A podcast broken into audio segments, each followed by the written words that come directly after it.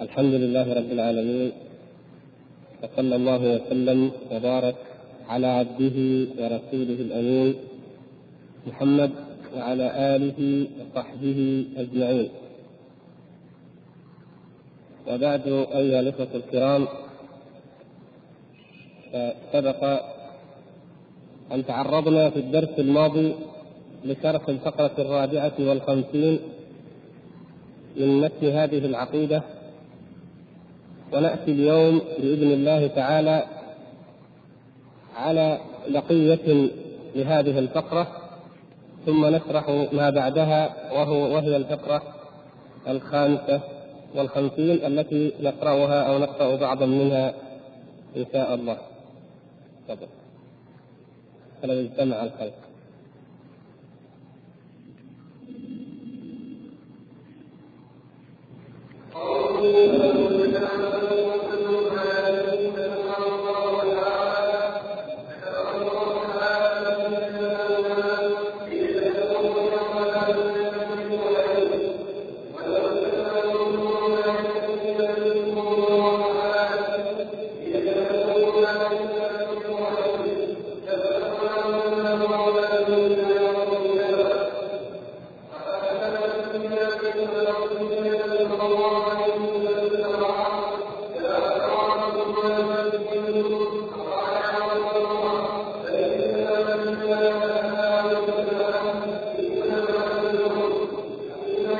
ان شاء الله قلنا فيما مضى ان اللوح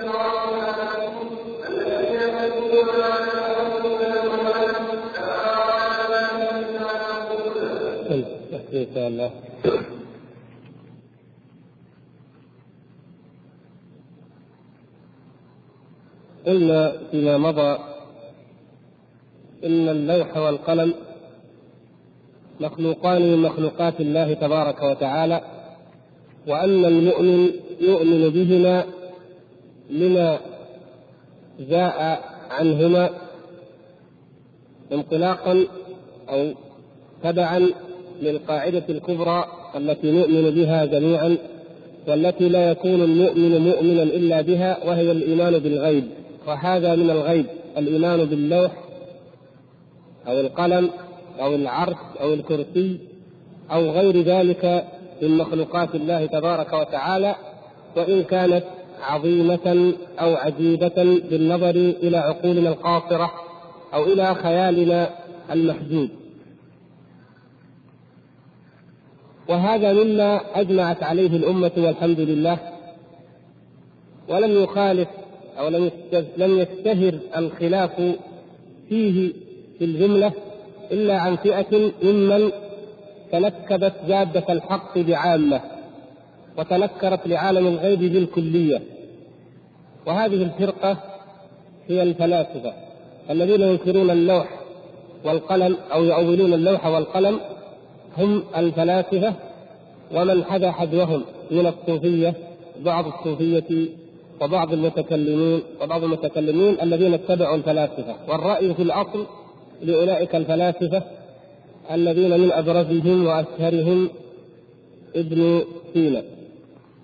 هؤلاء القوم أصل مقولاتهم يرجع إلى الفكر اليوناني فهم لم يأخذوا الحق من كتاب الله ومن سنة رسول الله صلى الله عليه وسلم وإنما ظنوا واعتقدوا أن الوصول إلى الغاية وإلى العلم الحقيقي تكون عن طريق علوم الأوائل أو علوم اليونان. فأخذوا فلسفة اليونان وكلامهم مما نقل أو أثر عن أرسطو وأفلاطون وأمثالهما وجعلوه هو العقيدة التي يعتقدونها. ولما رأوا أن المسلمين ينكرون عليهم إذا خالفوا كتاب الله وسنة رسوله صلى الله عليه وسلم عمدوا ولجأوا إلى التأويل. لم يستطيعوا أن ينكروا صراحة وجهارا أنه ليس هنالك لوح ولا قلم ولا عرش ولا كرسي هكذا فإنما عمدوا إلى تأويل هذه الكلمات لتوافق ما عليه علماء اليونان. يعني أقرب مثال نقول في عصرنا الحاضر كما لو أن الغرب اكتشف أمرا ما اكتشف قضية من القضايا جانب من جوانب العلم فجاء بعض الناس وقالوا المقصود به هو ما جاء في القرآن وفي السنة وأولوا وتعسفوا حتى يوافق ما عند أولئك. اذا اليقين الحقيقي والاعتقاد بالصحة لمن؟ لذلك لكلام اليونان أو لكلام الغربيين وإنما ما جاء في الكتاب والسنة يؤول ويتعسف ليوافق ما قالوا هذا هو بالضبط فلما جاءوا مثلا إلى العرش وهذا يأتي إن شاء الله فيما بعد قالوا العرش إذا ما دام قد ورد في الحديث أنه أكبر المخلوقات وأنه محيط بها إذا العرش هذا هو ما يسميه علماء اليونان علماء الفلك من اليونان الفلك السابع مثلا. وهذا يأتي إن شاء الله. جاءوا إلى اللوح والقلم قالوا إن المقصود باللوح هو النفس الكلية. النفس الكليه التي تنشا منها جميع النفوس. والقلم قالوا المقصود بالقلم هو العقل الأول الذي تنشا منه بقية العقول العقول العشرة ثم بعد ذلك ينشا الكون. حسب الخيال الذي تخيله افلاطون ومن تبعه. فهم ينطلقون من مبدأ هز ساذج لا يمكن لأي عاقل من أي ملة ومن أي دين أن يقره. وهو قولهم إن الله تعالى كامل والكامل لا يفكر في الناقص. الذي هو الكون، الكون ناقص والله كامل، والكامل لا يشغل نفسه بالناقص، فإذا حتى لا يشتغل بهذا الكون خلق النفس الكلية وخلق العقول العشرة. خلق العقل الأول والعقل الأول خلق الثاني إلى الثالث إلى العاشر. والعقول العشرة هي التي خلقت الكون وهي التي تدبر الكون وتديره. طيب أنى لك هذا؟ يا أفلاطون رسول من عند الله أوحي إليك هذا؟ لا لا يقول إنه رسول. كيف عرفت؟ من أين جاءك العلم؟ لما لا, لا يكون عقلا واحدا مثلا. لما لا تكون العقول ألف أو مليون أو بعدد الأشياء الموجودة؟ لما ولما أسئلة عقلية كثيرة لا يستطيع أن يجيب عليها. وإنما الحال هو كما قال الله سبحانه وتعالى ما أشهدتهم خلق السماوات والأرض ولا خلق أنفسهم وما كنت متخذ المضلين عبدا. متى أشهدكم الله أنه خلق الكون عن طريق العقول العشرة؟ ما أشهدهم الله سبحانه وتعالى ولا أراهم ذلك ولا أطلعهم عليه وإنما هم تخيلوا وتخرصوا فلما جاء هؤلاء الذين يدعون الإسلام أخذوا المبالغة والتعظيم لليونانيين ولما أثر عنهم فرأوا أنه لا بد أن يؤول ما في القرآن والسنة ليوافق ما قاله أهل اليونان. ولهذا تجدون كما قد مر في عدة أبحاث أنهم دائما يتكلمون عن العقل وضرورة العقل وأهمية العقل. ومن ذلك يدخلون من باب أن هذه أمور عقلية يدخلون لإفساد الدين والدنيا والآخرة عن طريق ما يزعمون أنه ما يدل عليه العقل. وإلا فالعقل لا يدل على شيء من هذا بإطلاق. فقالوا اذا إن القلم هو العقل الأول بما أننا نجد في الأحاديث أنه هو الذي كتب الله تعالى به كل المقادير اذا هو العقل الأول. وهكذا. وأن أيضا هناك كلمات كثيرة يؤولونها يعني من هذا المقام الكلمات القرآنية كما ذكر شيخ الإسلام ابن تيمية في مواضع كثيرة رحمه الله. كلمة الملكوت والجبروت. فمثلا ملكوت السماوات والأرض. كلمة قرآنية. الملكوت كلمة قرآنية. هي مبالغة من الملك. ملك ملكوت. جعلوا هم عالم الملكوت وعالم آخر يسمى عالم الجبروت. ونزلوا ذلك على كلام الفلاسفة اليونانيين أنهم جعلوا عوالم مختلفة كما هو مأثور في فلسفتهم وهكذا. حتى الشفاعة وقد تقدم مبحثها فيما مضى يقولون الشفاعة ليست على ما جاء في القرآن والسنة وإنما الشفاعة هي فيض يفيض من الشفيع أو من المشفع على المستشفع أو طالب الشفاعة دون علم به. إلى آخر ما يهدون ويقولون من الخرص والظن الذي لا دليل عليه.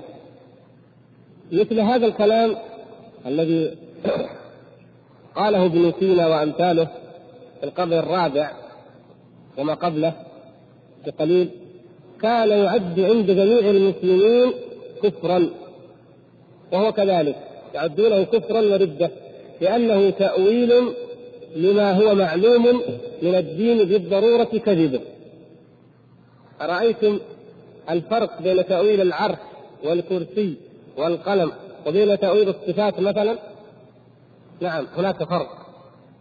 فرق بين من يؤول اليد يد الله بالنعمة أو القدرة أو شيء من هذا وبين من يؤول العرش والكرسي والقلم واللوح والشفاعة والملكوت والجبروت ومثال ذلك من الكلمات القرآنية.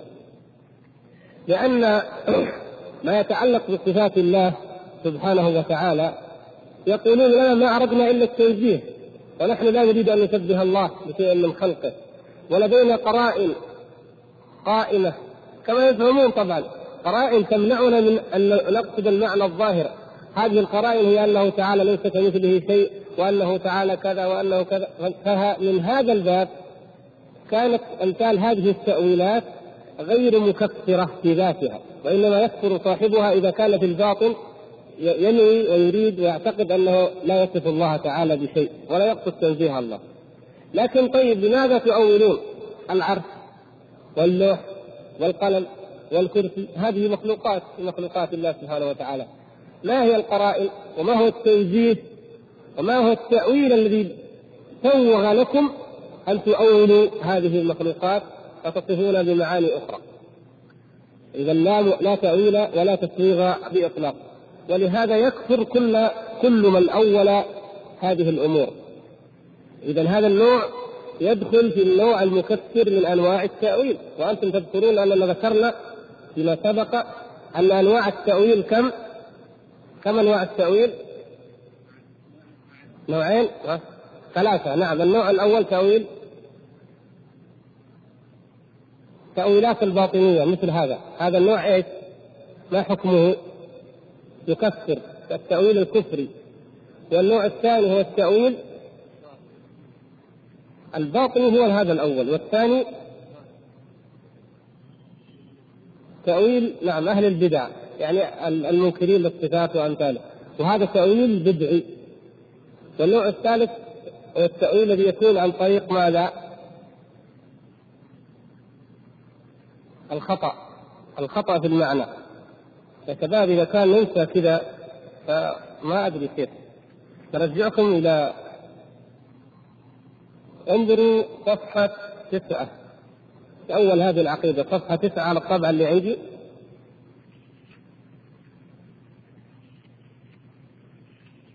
لا يزال كلام الشيخ في المقدمة. قبل الفقرة الأولى. لا الطبعات هذه بعدها. أيوه. بعد بعد. افتح نفس الكلام. ما هو في الترجمة بعد.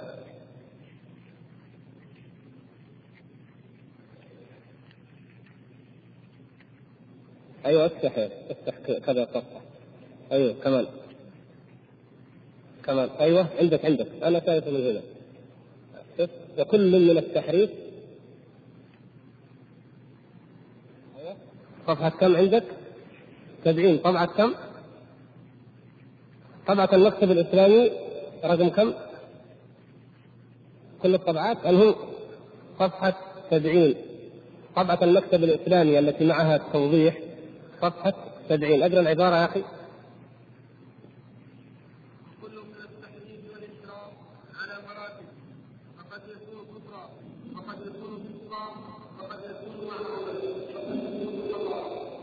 أيوه هذا خلاص يكفي المقصود هو عند هذا الموضوع ذكرنا لكم كيف التحريف هذه الكلمة التي يطلقها أهل السنة على ماذا؟ على التأويل. يعني أهل البدع يسمونه تأويلا يقول هذا تأويل. ولكن أهل السنة يسمونه تحريفا لأنه كما ذكر الله تعالى في القرآن يحرفون الكلمة عن مواضعه. فيقولون مثلا استوى. الله تعالى يقول الرحمن على العرش استوى.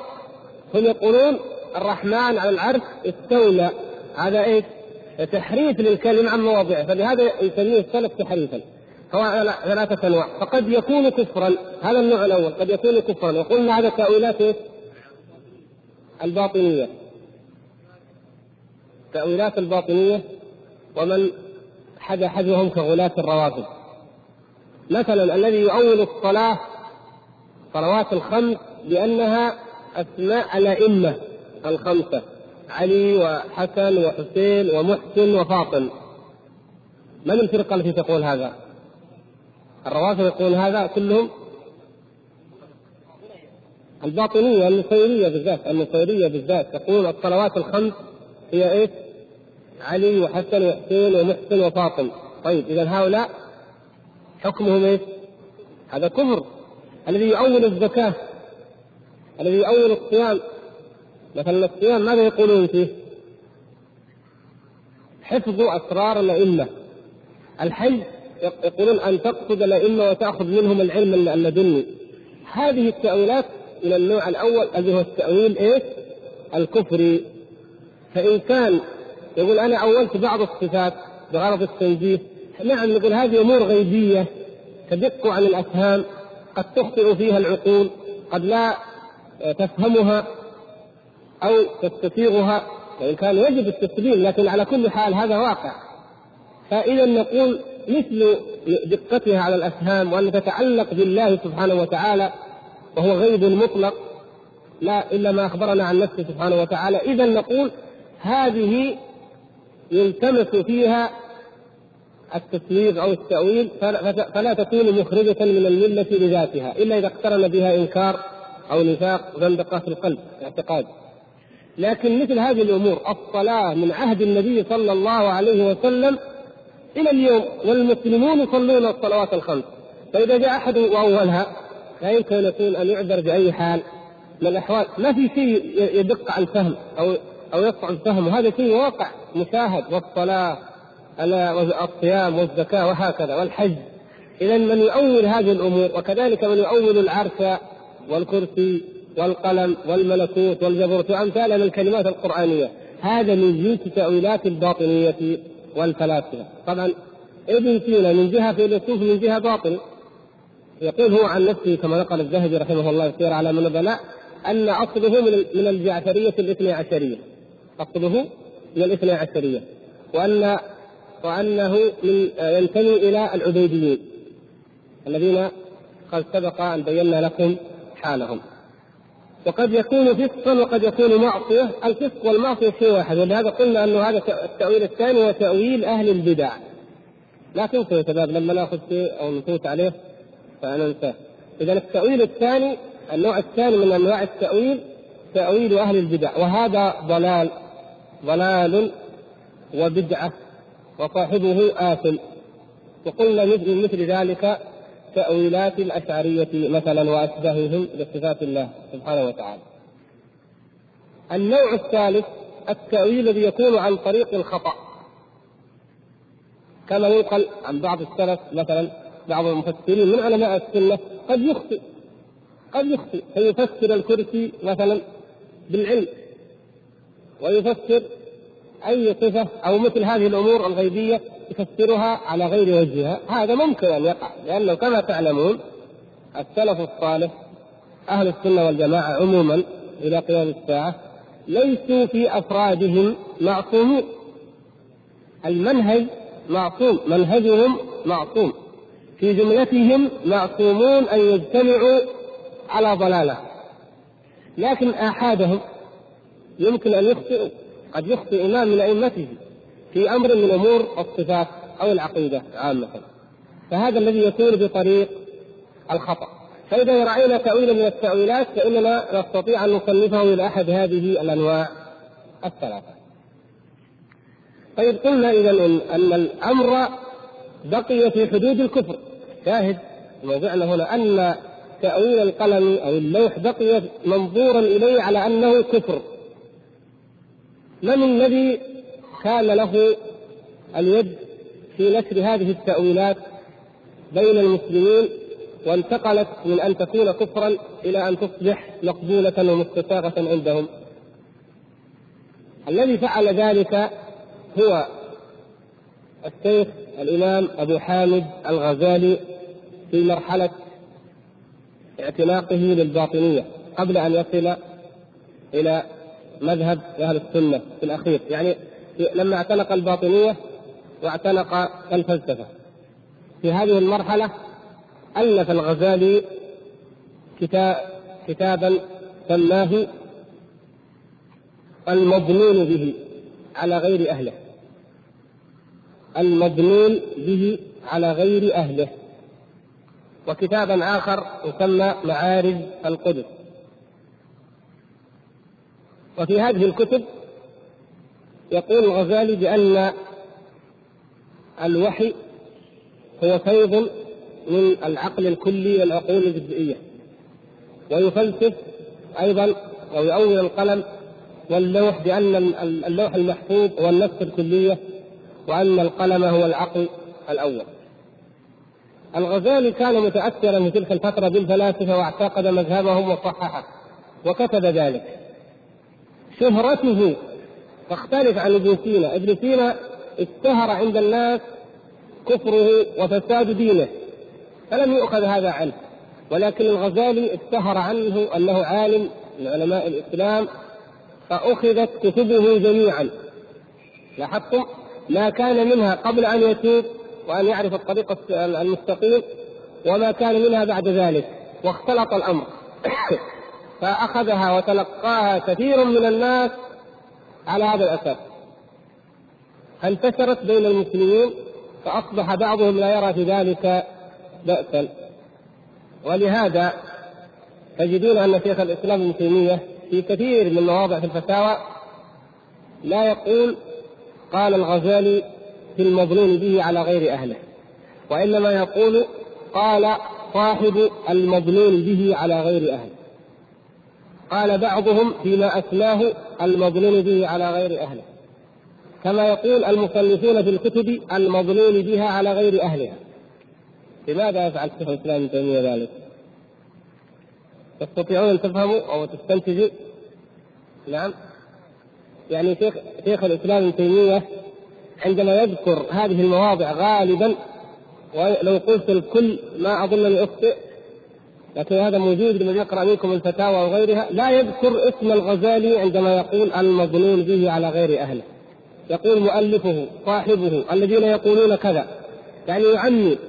لا يذكر الاسم. بالنص. أرأيتم كيف؟ لو تذكرتم الكلام اللي أنا دوبي قلته قبل شوية. أيوه أحسنت. ما قلنا أن ابن سينا كلامه ما ينتشر. فإذا كان الكلام للغزالي اشتهر وقبل. فهو يجي يقول يقول الباطني بعض الباطني أو بعض كذا ومن تبعهم مثل الذين كتبوا المظلوم به على غير أهله. لو قال قال الغزالي قالوا الناس الغزالي هذا إمام عظيم وأخذوا الكلام وربما تقبلوه وهو يعلم أنه قد رجع عنه من جهة ومن جهة أخرى يخاطب الناس ولا يريد أن يضل الناس لماذا؟ لمحبة الغزالي ومكانته في قلوب كثير من الناس، فهو اولا لا يريد أن يتهم لأنه قد ساق ورجع عن ذلك، ثانيا لا يؤثر في الناس لأن كلام الغزالي له وزنه وله قيمته، لكن ابن سينا يقول مثل ابن سينا وأتباعه ما في مشكلة إن هذا رجل اشتهر كفره عند جميع المذاهب وعند العامة والخاصة. لاحظتم كيف؟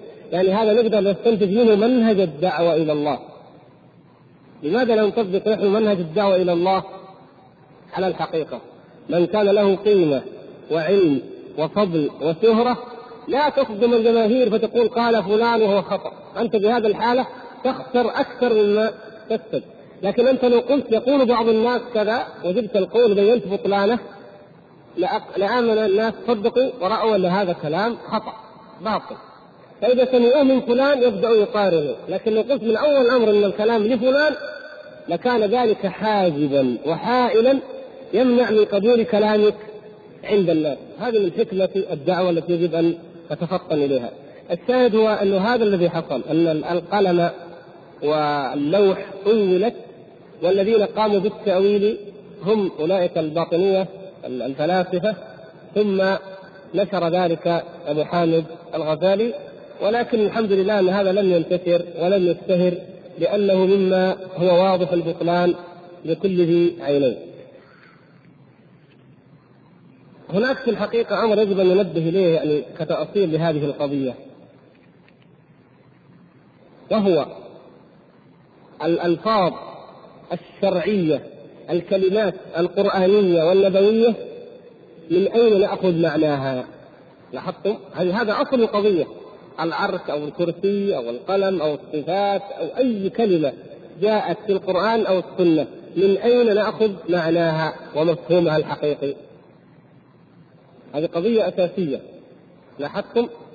من الناس من يقول نفهم القرآن والسنة على ضوء كلام العرب ما رأيكم في هذه العبارة؟ لو على ب... نعم ما يسلم لماذا؟ أيوه نعم لأنه كلام العرب لا شك عندنا أن مثلا اليد في لغة العرب تطلق على الجارحة على النعمة على القدرة على الإحسان على كذا. عدة عدة كلمات. فلغه العرب واسعة. فإذا الذين يقولون نفهم القرآن على ضوء كلام العرب أو من أوله بخلاف كلام العرب فقد أخطأ أو قد ضل أو كفر. نقول كلام العرب يحتمل تأويلات كثيرة جدا. والعرب لغة العرب أوسع اللغات في العالم. حتى قيل أن للأسد 500 اسم. وللسمك 300 اسم ولكذا لغة واسعة جدا إذا كيف نفهم؟ إذا جاءتنا كلمة قرآنية فيها السمك على أي معنى كيف نفهمها مثلا أو كلمة من معانيها يمكن تفهم عدة هناك مشترك لفظي هناك الجناس هناك أمور كثيرة في اللغة اذا في الحقيقة كيف نفهم اللغة؟ كيف نفهم المصطلحات الواردة في الكتاب والسنة؟ وفق فهم من؟ أيوه وفق فهم الصحابة والتابعين. هل هذا يتعارض مع مع قولنا لغة العرب؟ لا من هم أعلم الناس وأفصح الناس باللغة؟ الصحابة. الصحابة رضي الله تعالى عليهم النبي صلى الله عليه وسلم والصحابة والسلف الذين نزل القرآن بلغتهم وتلقوه وآمنوا به وعملوه فهموه فهما عظيما وحفظوه وطبقوه واعتقدوه هؤلاء عرب أقحاح محتج بلغتهم. هذا اذا اذا اللغة حاصلة وعندهم زيادة على ذلك الايمان والدين والفهم. فهم حجة من جهة اللغة لكن فوق ذلك حجة في الدين حجة في الدين في الفهم. فإذا فهم الصحابة والتابعون والسلف من كلمة قرآنية أن معناها كذا لم يجد لأحد بعدهم أن يخالفهم. وإلا كان واقعا في أحد الأنواع الثلاثة. لاحظتم؟ إما كفر أو بدعة أو خطأ. أقل ما يقال إنه أخطأ لأنه أتى بكلمة لم يفهمها الصحابة والسلف من كتاب الله في في في, الوحي الذي هم أعلم الناس به. فهم المرجع اذا ولهذا لا يمكن أن نستغني ابدا عن فهم أهل السنة للقرآن والسنة ونقول نكتفي باللغة.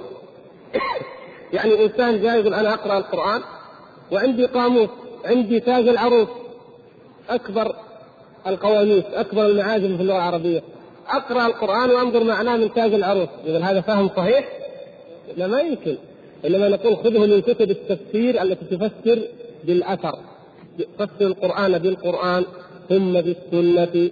ثم بكلام الصحابة والتابعين ثم بكلام العرب وشعرهم. هذا هو. هذا المنهج الصحيح في فهم القرآن والسنة أيها الإخوان. يجب أن نعي ذلك جيدا وأن لا ننسى هذه القضية الأساسية. هذه القضية يخالفنا فيها أهل البدع يخالفنا فيها المعتزلة يخالفنا فيها إلى حد ما الأشاعرة يخالفنا فيها الصوفية والباطنية خلافا شديدا. ويخالفنا فيها في هذه الأيام في هذا العصر أيضا من؟ الحداثيين نعم احسنت هذا إيش خلافنا مع الحداثيين؟ اصل في هذه القضية إن الكلمة كيف تفهم؟ كيف نفهم الكلام وكيف نفهم الكلمة؟ فإذا قلنا كما يقولون إن الكلمة لها عند كل شاعر وعند كل قائل معنى يختلف عن الآخر إذا لا شيء لدينا ثابت ما الذي نؤمن به؟ بأي شيء نتمسك؟ إلى أي شيء نرجع؟ فقد يقول قائل ربه هذا الحجر وناتي نقول أنا ما أقصد الحجر أقصد الله. خلاص؟ يقول طيب. والثاني الذي يقول ربي الله يقولون لا هذا كافر. لأنه ما يقصد الله. الذي هو رب العالمين. يقصد شيئا من الأشياء سماها الله. اذا خلاص. اذا لا معيار نستطيع أن نعرف به حقا ولا باطلا ولا خطا ولا صوابا. وهم على كل حال الغربيون عندما يدرسون لغاتهم أو مصطلحاتهم ينطلقون من منطلق أن اللغة مواضعة اصطلاح تواضع عليه الناس يجدون مثلا اللغة اللاتينية التي هي لغه لغة أوروبا الأصلية هي اللغة اللاتينية، اللغة اللاتينية كانت لغة العلم إلى القرن التاسع عشر، يعني القرن السادس عشر والسابع عشر والثامن عشر، كان العالم لا يكتب ولا يؤلف إلا باللغة اللاتينية، والجامعات كانت تدرس باللغة اللاتينية. بعد ذلك تفرعت. فكل دولة أصبح لها لغتها المستقلة.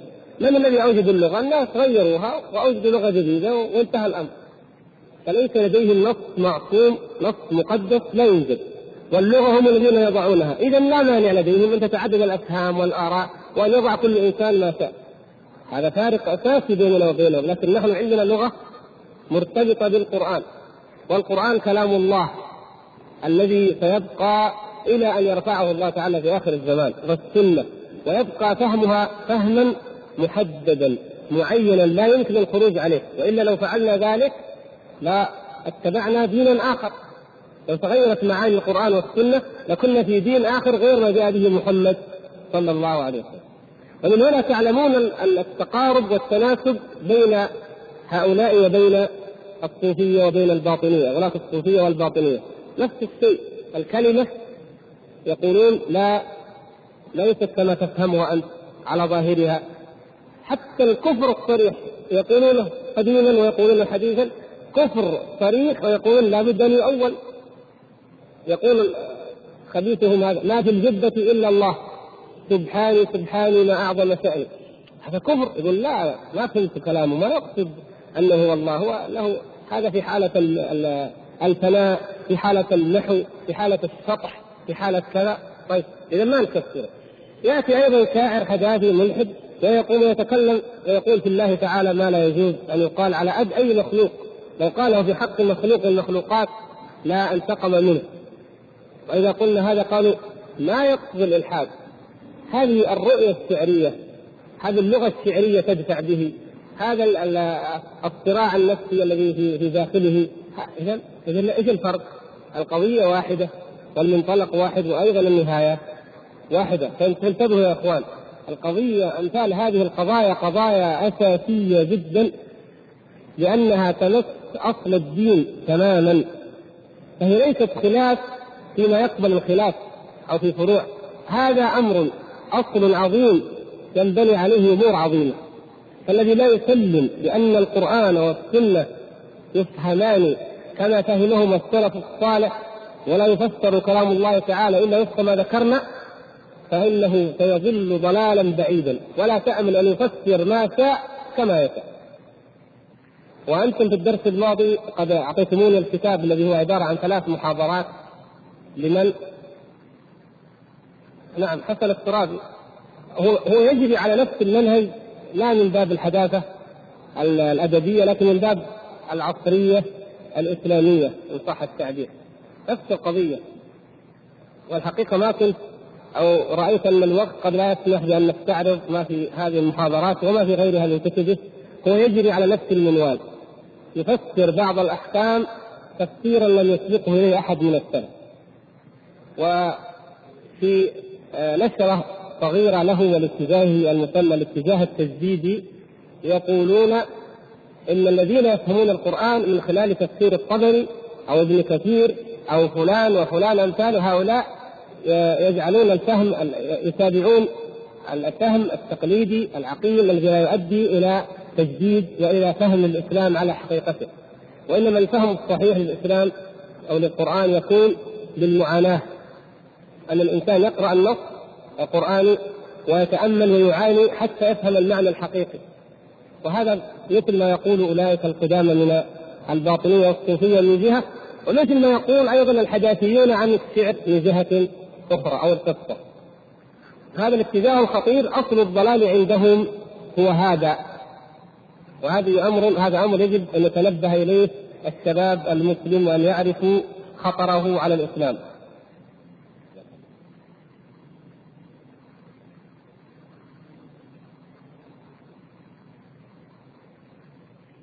اللي اللغة إيش؟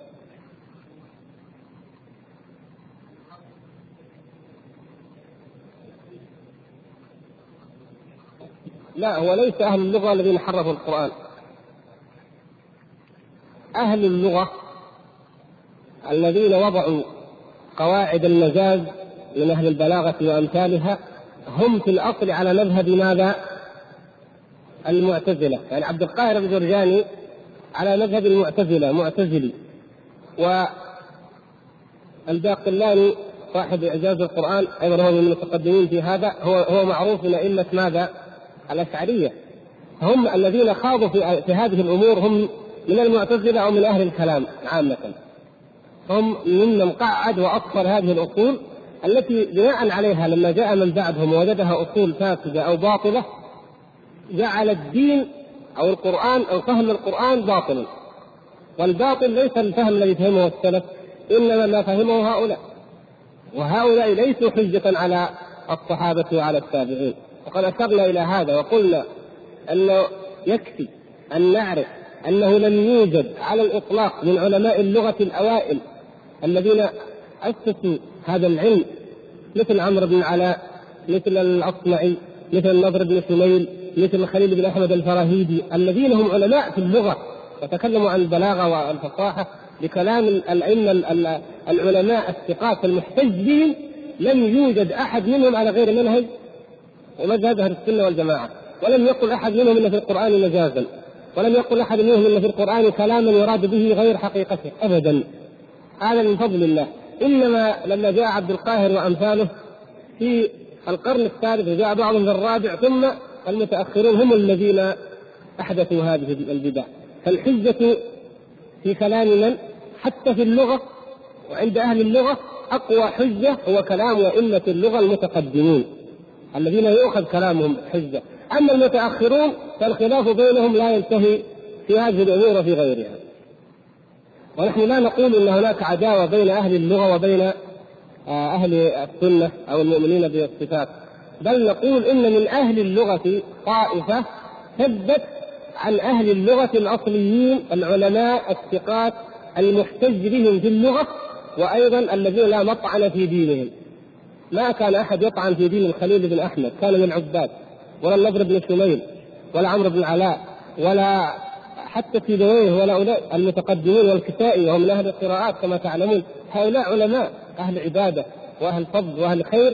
ومع ذلك كانوا يقولون إن الغرض والهدف الأساس من اللغة ومن علمهم هذا هو خدمة كتاب الله. كلهم لو تقرأ أي كتاب أي واحد منهم تجد في سيرته من العبادة ومن التقوى من الصلاح. وتجد أنه يقول إن الغرض هو فهم القرآن. إذا هم ما أرادوا إلا خدمة القرآن.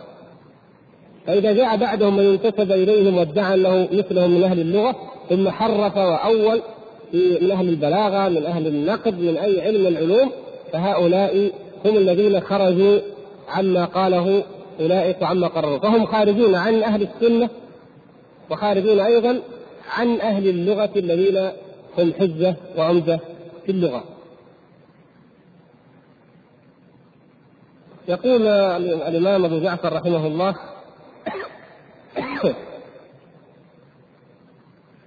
الفقرة الخامسة والخمسين فلو اجتمع الخلق كلهم على شيء كتبه الله تعالى فيه أنه كائن ليجعلوه غير كائن لم يقدروا عليه. ولو اجتمعوا كلهم على شيء لم يكتبه الله تعالى فيه ليجعلوه كائنا لم يقدروا عليه. جف القلم بما هو كائن إلى يوم القيامة. جف القلم بما هو كائن إلى يوم القيامة. هذه الحقيقة قد تقررت وقد تقدمت فيما سبق. ولكن الشيخ رحمه الله أعادها هنا بمناسبة حديثه عن القلم. وأيضا لأنه كما قلنا لأهمية موضوع القدر كأن الشيخ لا يريد أن يخرج منه. كلما أراد أن يخرج يعود إليه لأهميته ولخطورته لأنه كما سبق أن أن أشار أن هذه أكبر مسألة وقع فيها الخلاف في الأمة. وبينا ما في هذا القول من آه، قدر من المبالغة. ويقول الشارح رحمه الله طبعا شرح هذا بإيجاز لأنه تقدم. الحديث الأول حديث جابر يقول جاء سراقة بن مال بن مالك بن جعثم فقال يا رسول الله بين لنا ديننا كأننا خلقنا الآن. فيما العمل اليوم؟ أفيما جفت به الأقلام وجرت به المقادير؟ أم فيما نستقبل؟ قال لا بل بل فيما جفت به الأقلام وجرت به المقادير. هذا طبعا في الفقرة الواحد الحادية والخمسين. التي هي وكل ميسر لما خلق له والأعمال بالخواتيم والسعيد من سعد بقضاء الله والشقي من شقي بقضاء الله. في الفقرة الواحد والخمسين شرحنا هذا الحديث وأمثاله فقلنا أن هذا حديث ورد عن علي ورد عن جابر ورد عن عمران بن حصين ورد عن عبد الله بن مسعود لا يدل أيضا عليه عن سهل بن سعد وأمثاله. نعم بينا هناك عدة أحاديث كلها تدل على هذا المعنى وأن الصحابة رضوان الله تعالى عليهم أدركوه وأنهم سألوا عنه وأن النبي صلى الله عليه وسلم أجاب. بل إن عمران بن حصين امتحن واختبر التابعين يسأله حتى يعرف هل يجيب أم لا يجيب. اذا هذه حقيقة مطلقة مقررة لا شك فيها عند أي مؤمن وهي من معنى ما جاء في حديث جبريل أن تؤمن بالله وملائكته ورسله واليوم الآخر وبالقدر. الإيمان بالقدر منه هذا من معناه هذا. أن نؤمن بأن كل ما نعمله اليوم كل ما يعمله الناس في كل زمان ومكان هو مما جفت به الأقلام وجرت به المقادير وليس فيما يستأنفون بل في أمر قد قضي وقد كتب. هذه إن شاء الله واضحة ولا إشكال فيها.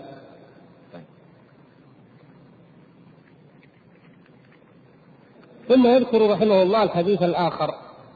وعن ابن عباس رضي الله عنهما قال كنت خلف رسول الله صلى الله عليه وسلم فقال يا غلام إني أعلمك كلمات. احفظ الله يحفظك احفظ الله تجده تجاهك. إذا سألت فاسأل الله وإذا استعنت فاستعن بالله. واعلم أن الأمة لو اجتمعوا على أن ينفعوك بشيء لم ينفعوك إلا بشيء قد كتبه الله لك ولو اجتمعوا على أن يضروك بشيء لم يضروك إلا بشيء قد كتبه الله عليك. رفعت الأقلام وجفت الصحف الحديث يتفق بلفظه مع عبارة الماتن صاحب المتن ولهذا ورده الشارح رحمه الله تعالى. فكأن الإمام أبا جعفر رحمه الله أراد بهذه الفقرة التنبيه على هذا الحديث العظيم وهو من الوصايا النبوية العظيمة الجامعة للتوحيد ولأعظم أنواع التوحيد لو تأملنا فيه. احفظ الله يحفظك. بما يحفظ الله سبحانه وتعالى؟ يحفظ الإنسان ما بينه وبين الله. فاتق الله سبحانه وتعالى. يحفظ حدود الله فلا يقربها. ويحفظ يحفظ الواجبات فيؤديها والمنهيات فلا يأتيها. لا يفقده الله تبارك وتعالى حيث أمره ولا يجده حيث نهاه. إذا كانت العلاقة بين العبد هو هذا بين الله بين العبد وربه هي هذا فإن الله سبحانه وتعالى يحفظه عز وجل. فإذا حفظ الله في أوامره وفي نواهيه وفي دينه وفيما افترض عليه وما نهاه عنه احفظ الله تجده تجاهك. كما قال في الرواية الأخرى احفظ الله تجده أمامك. فالله سبحانه وتعالى مع الذين اتقوا والذين هم محسنون. كلما حفظ العبد ذلك كلما وجد أن الله سبحانه وتعالى معه وأنه عز وجل لن يضيعه. كيف وهو؟ إذا تقرب إليه العبد شبرا تقرب إليه ذراعا ويتقرب إليه ذراعا تقرب إليه باعا سبحانه وتعالى. فمن كان مع الله كان الله معه. إن تنصروا الله ينصركم ويثبت أقدامكم.